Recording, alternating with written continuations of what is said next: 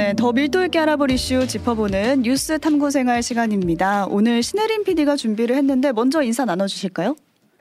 신혜림 PD? 네, 인사요. 아, 네. 저는 신혜림 PD입니다. 뉴스 번역기고요. 오늘은 뉴스 탐구 생활에만 나오고 있습니다. 네, 오늘 우울증 갤러리 관련된 소식 가지고 나오셨어요. 네, 지난 4월 16일 서울 강남의 고층 건물에서 10대 여학생이 투신해서 숨진 일이 있었죠. 음. 자살 계획과 실행 전 과정을 SNS 라이브로 생중계했다는 점 때문에 당시 큰 주목을 받았는데요.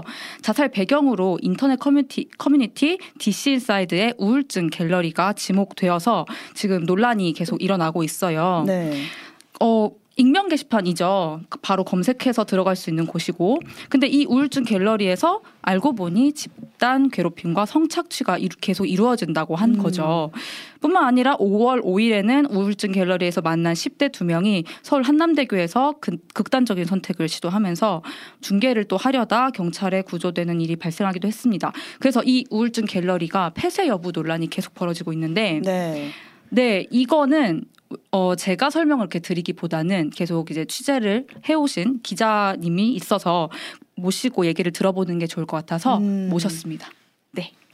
네. 시사인 김다은 기자님 나와 계십니다. 네, 안녕하세요. 시사인 김다은입니다. 네, 인사하기까지 꽤 시간이 걸렸는데. 네, 네. 네, 반갑습니다. 이 취재 반갑습니다. 현장도 다 다녀오신 분이어서 이 사안에 대해서 더 자세히 얘기 나눠보고 싶어서 모셨는데요.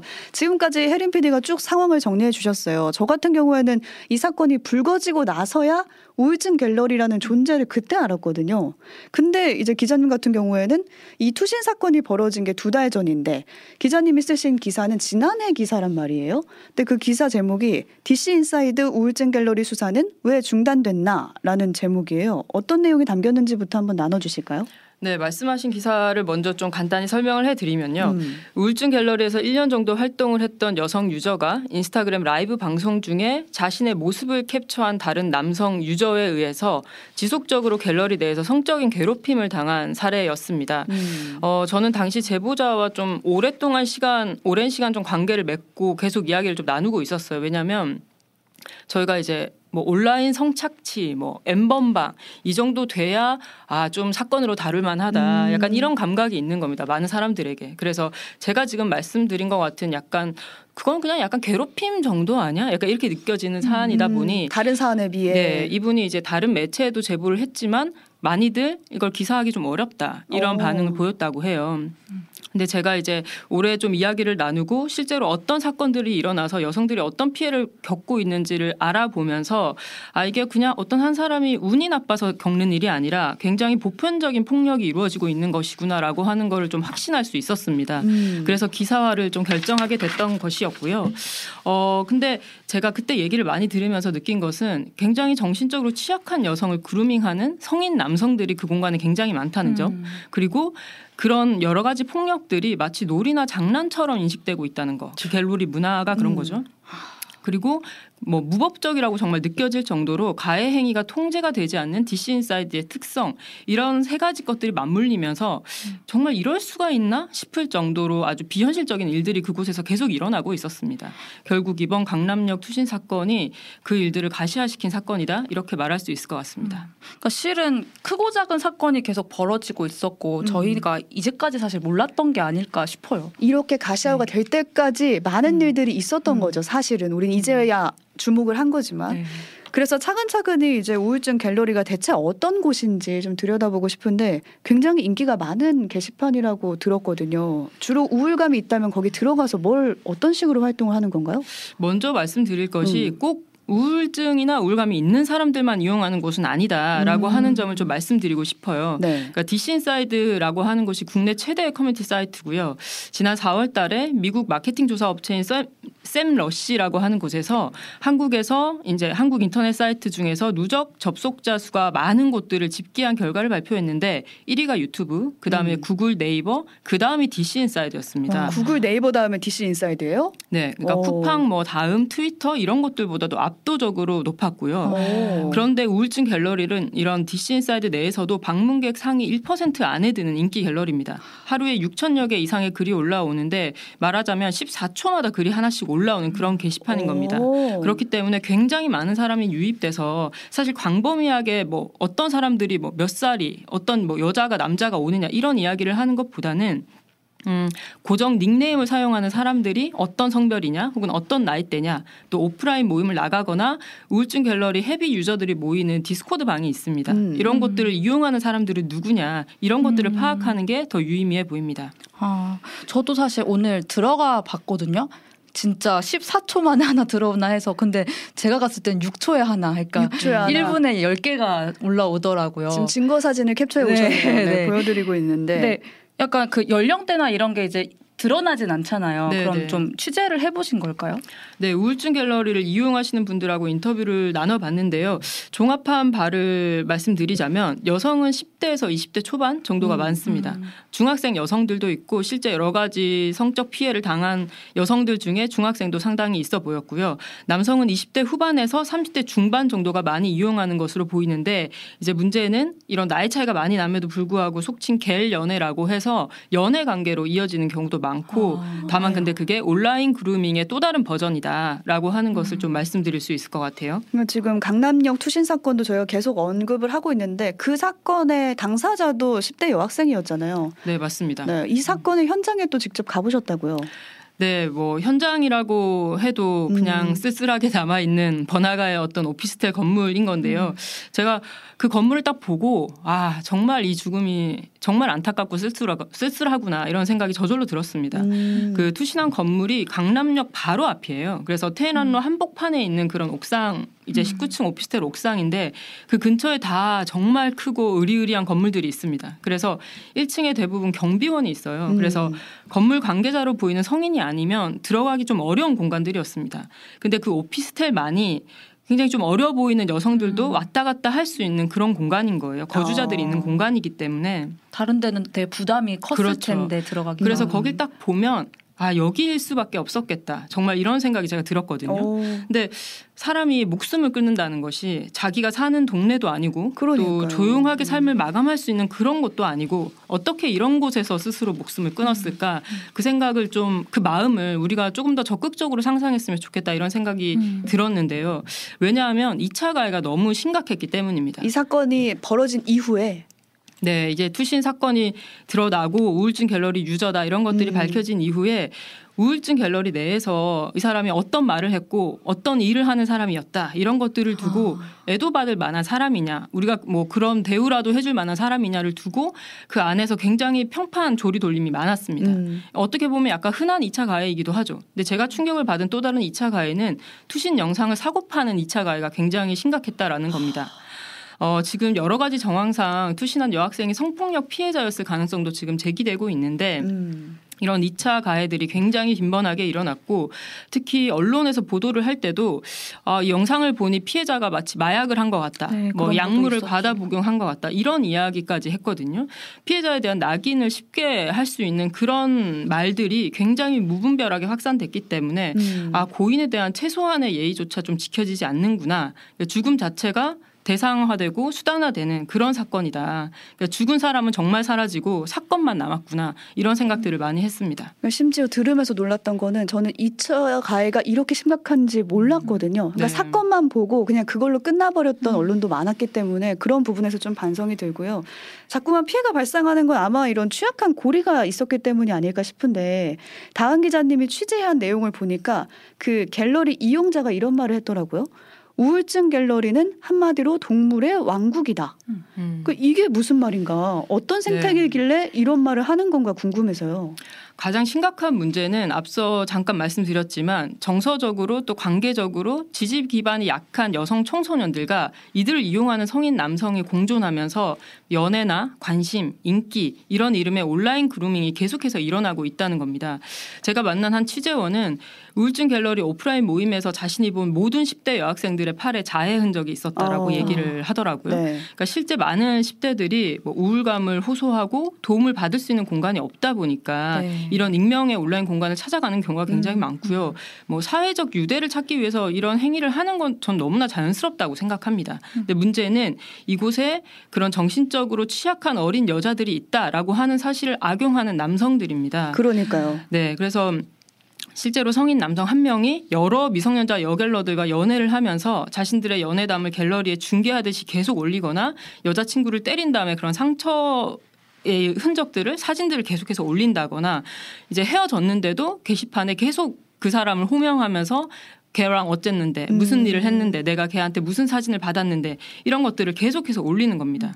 그렇기 때문에 여성들이 이 관계 안에서 신상이 쉽게 노출되고 또 사진도 유포되는 경우가 많고 어, 성폭력이나 조건 만남에 연루되는 경우까지 많습니다. 그런데 이 일에 휘말린 자신을 자책하면서 이제 극단적 상황까지 이어지는 거거든요. 게다가 그 당사자가 10대라면은 더욱이 더 취약해질 음. 수밖에 없는 상황인 것 같고 개인적으로 보셨을 때는 이 동물의 왕국이라는 이 단어의 네. 문제 는 뭐라고 보세요? 저는 이제 누가 봐도 이상한 일이 벌어지고 있는 음. 공간이잖아요. 근데 어떻게 그 안에서 뭔가 이게 잘못된 행동이니까 그만해야 된다. 이거 뭔가 문제가 있다. 이런 말이 하나도 나오지 않았을까. 그러니까요. 저는 그 점이 너무 이상했는데 사실 정말 이곳을 동물의 왕국으로 만드는 진짜 문제는 이 커뮤니티 그루밍 범죄의 특성상 피해와 가해의 책임이 굉장히 뒤섞이는 착시 효과가 일으켜진다는 겁니다. 음. 그것 때문에 피해자가 고립된다는 건데요. 좀 더 설명을 드리면 이게 오픈된 커뮤니티 게시판이기 때문에 이용자 수가 굉장히 많고 공개적인 것입니다. 그렇기 때문에 여기서 굉장히 고도화된 방식으로 일어나는 폭력들이 재미나 놀이처럼 여겨져서 뭔가 이게 잘못됐다라고 누구도 쉽게 얘기하지 못하는 겁니다. 음. 오히려 어떤 피해 사실이 벌어졌을 때 그 피해자를 비난하는 말들이 훨씬 더 나오기 쉽습니다. 이를테면 네가 왜 그 게시판에 들어갔어? 네가 사진도 올리고 그 사람들하고 어울렸잖아. 외롭고 힘들었어도 거기 가지 말았어야지. 이런 식인 겁니다. 피해자를 탓하는 거군요. 네. 분위기 자체가. 그 문제는 결국 그 음. 공간 안에서 어떤 권력 관계가 분명히 존재함에도 분명 분명하고 분명한데도 그 이야기가 사라지고 마치 피해자가 이런 위험들을 충분히 통제할 수 있었음에도 하지 않았다 음. 이런 식으로 이어진다는 거고요. 결국 범죄를 예방하고 막을 기회조차 없어지게 되는 겁니다. 제가 우울증 갤러리 관련 보도를 좀 보면서 음. 좀 궁금한 게 있었는데 엠번방으로 비유가 되게 많이 돼요. 뭐 제2의 엠번방, 진화된 엠번방, 뭐, 뭐 그런 뭐 DC판 엠번방. 근데 엠번방이라고 이름 붙이는 보도에 대해서는 굉- 좀 기자님은 어떻게 생각하세요? 어 먼저 네. 따져볼 것이 네. 이제 사안이 동일한가라는 부분을 음. 한번 따져봐야 할 것 같습니다. 엠번방과 이번 사건이 예. 네. 온라인 성착취, 뭐 온라인 그리고 성착취라고 하는 키워드에서 유사성이 있죠. 분명히 뭐 비슷한 느낌을 주기는 합니다. 하지만 현재 알려진 바에 의하면 엠번방과 달리 성착취물을 유통하고 매매하고 제작하는 행위가 있었는지는 아직 확실하게 밝혀지지 않았습니다. 음. 그리고 엠번방 피해자들하고 다르게 이 사건의 피해자들은 그루밍 피해자가 많은 것으로 보입니다. 피해자들 의 정신적인 취약성이나 혼란 등을 이용한 범죄라는 점에서 음. 두 사안이 일단 동일하다라고 말하기 어렵다라고 음. 하는 점이 음. 하나 있고요. 만약 그럼 아주 많은 유사성을 가지고 있다고 하면 이걸 제2의 엠번방이라고 말할 수 있는가 이런 질문을 하게 되는데 저는 그렇지 않다고 생각합니다. 음. 그러니까 앞으로도 온라인 성착취 범죄는 굉장히 다양한 플랫폼에서 다양한 방식으로 이루어질 수 네. 있는데 우울증 갤러리가 아니더라도 그렇죠. 예. 그때마다 우리가 몇 번째 엠번방이라고 음. 호명하는 것이 옳을까요? 그러니까 그렇게 되면 해결책을 뾰족하게 마련할 수가 없습니다. 왜냐하면 우리 인식 자체가 계속 아 뭐 엠번방 비슷한 거, 유사한 무엇 이렇게 인식이 뭉뚱그려지기 때문에 각 사안의 개별성을 우리가 정확하게 판단할 수 없게 음. 되는 겁니다. 저는 DC 인사이드든 우울증 갤러리든 정확히 책임 소지가 있는 곳을 호명하는 방식으로 이 사건을 명명해야 된다고 생각합니다. 그리고 음. 막 뭐가 더 심하니까 이건 좀 덜한 거 아니야? 아까 음. 초반에 말씀하신 것처럼 사실 언론에서도 엠번방보다 좀 아, 더- 덜한 것약 같은데, 덜한 것 어, 같은데. 어떤 취, 네. 취약 예, 그런 예, 식으로 말을 할 수도 있는 거죠. 맞아요. 근데 그 후에 방심위에서 갤러리를 일시 차단 요청을 했어요. 네. 근데 그게 이루어지진 않은 것 같아요. 어, 결국 이제 자율 규제를 하는 방식으로 결과가 나왔죠. 네. 근데 저는 그 최종 결론이 내려졌던 그 회의록이 있거든요. 음. 그거를 좀 많은 분들이 직접 찾아가서 좀 보셨으면 좋겠습니다.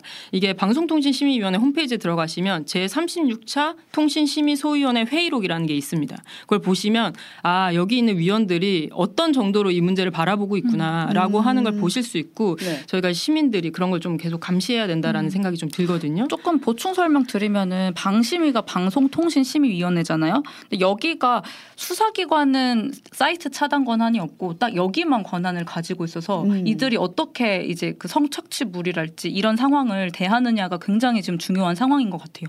그렇죠. 네. 근데 이번 결과에 대해서는 어떻게 보세요? 방심위가 이번에도 차단은 안 하기로 했는데 음.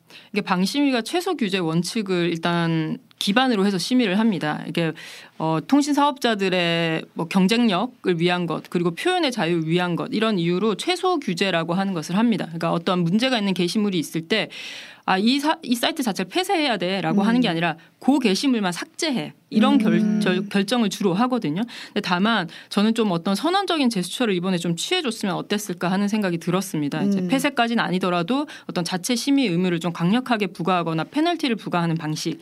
왜냐하면 DC 인사이드도 그렇고 이용하는 유저들도 그렇고 결국 아무 일도 일어나지 않을 거라고 예상했고 음. 그런 식으로 대응했는데 그들의 예상 그대로 대답이 나왔기 때문입니다. 이럴 경우에 이렇게 큰 일이 있었는데도 아무런 아무런 변화가 없다라고 하는 걸 음. 확인시켜 주는 것 이상 무슨 의미가 있었나 하는 생각이 저절로 들더라고요. 그리고 이대로라면 뭐 이런 사건이 또 발생하지 않으리란 법도 없는 거잖아요. 그래서 조치가 좀 필요해 보이는데 음. 전 한편으로는 이런 생각도 들어요.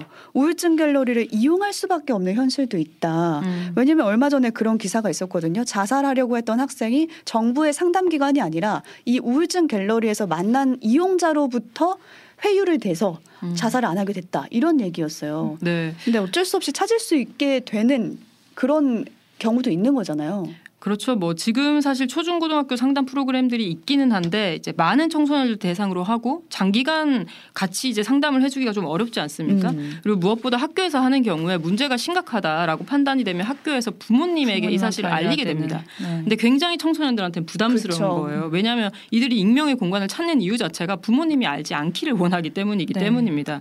그런 점에서 사실은 뭐 여러 소셜 플랫폼에서 우울증 갤러리 같이 이런 고민을 나누는 커뮤니티가 만들어지는 거, 이용 하는 거 굉장히 자연스러운 것인데 다만 이런 공간을 이용할 때 어떤 점들을 좀 주의해야 할지 음. 그리고 이 안에서 위험한 관계를 맺을 수도 있다라고 하는 점들 그리고 그런 일이 벌어질 때 어떻게 누구에게 도움을 요청할 수 있는지를 학생들에게 좀 교육할 필요가 있을 것 같고요. 네. 무엇보다도 현실에서 어떤 직접적인 사회적 안전망 도 이들에게 좀 확인시켜 줄 필요가 있다 하는 생각과 함께 제가 정말 꼭 말씀드리고 싶은 것은 우리 사회가 이제 DC 인사이드에 대해서 얘기해야 된다라고 하는 겁니다. 음. 이런 커뮤니티를 운영하는 사업주한테 사회적 책임을 물린다는 것이 예전에는 아니 왜 규제하느냐 이렇게 이야기를 했지만 지금 굉장히 다양해진 이 온라인 그루밍부터 시작한 여러 가지 성착취 행위들 이런 범죄들이 실제로 이런 공간 안에서 이루어지고 있습니다. 그러니까 음. 표현의 자유가 중요하다면 정말 우리 디지털 시민들을 보호할 수 있는 장치의 중요성에 대해서는 왜 더 이상 얘기하지 않느냐 네. 새롭게 업데이트돼야 되는 인식들이라고 생각됩니다. 네, 끝으로 DC 인사이드 지금 회원가입 거치지 않고 익명으로 운영되는 유일한 사이트잖아요. 이것만이라도 실명으로 바뀌었으면 좋겠다라는 바람 가져보면서 여기서 인사 나누겠습니다. 신혜림 PD, 김다은 기자와 함께했습니다. 고맙습니다. 감사합니다. 감사합니다.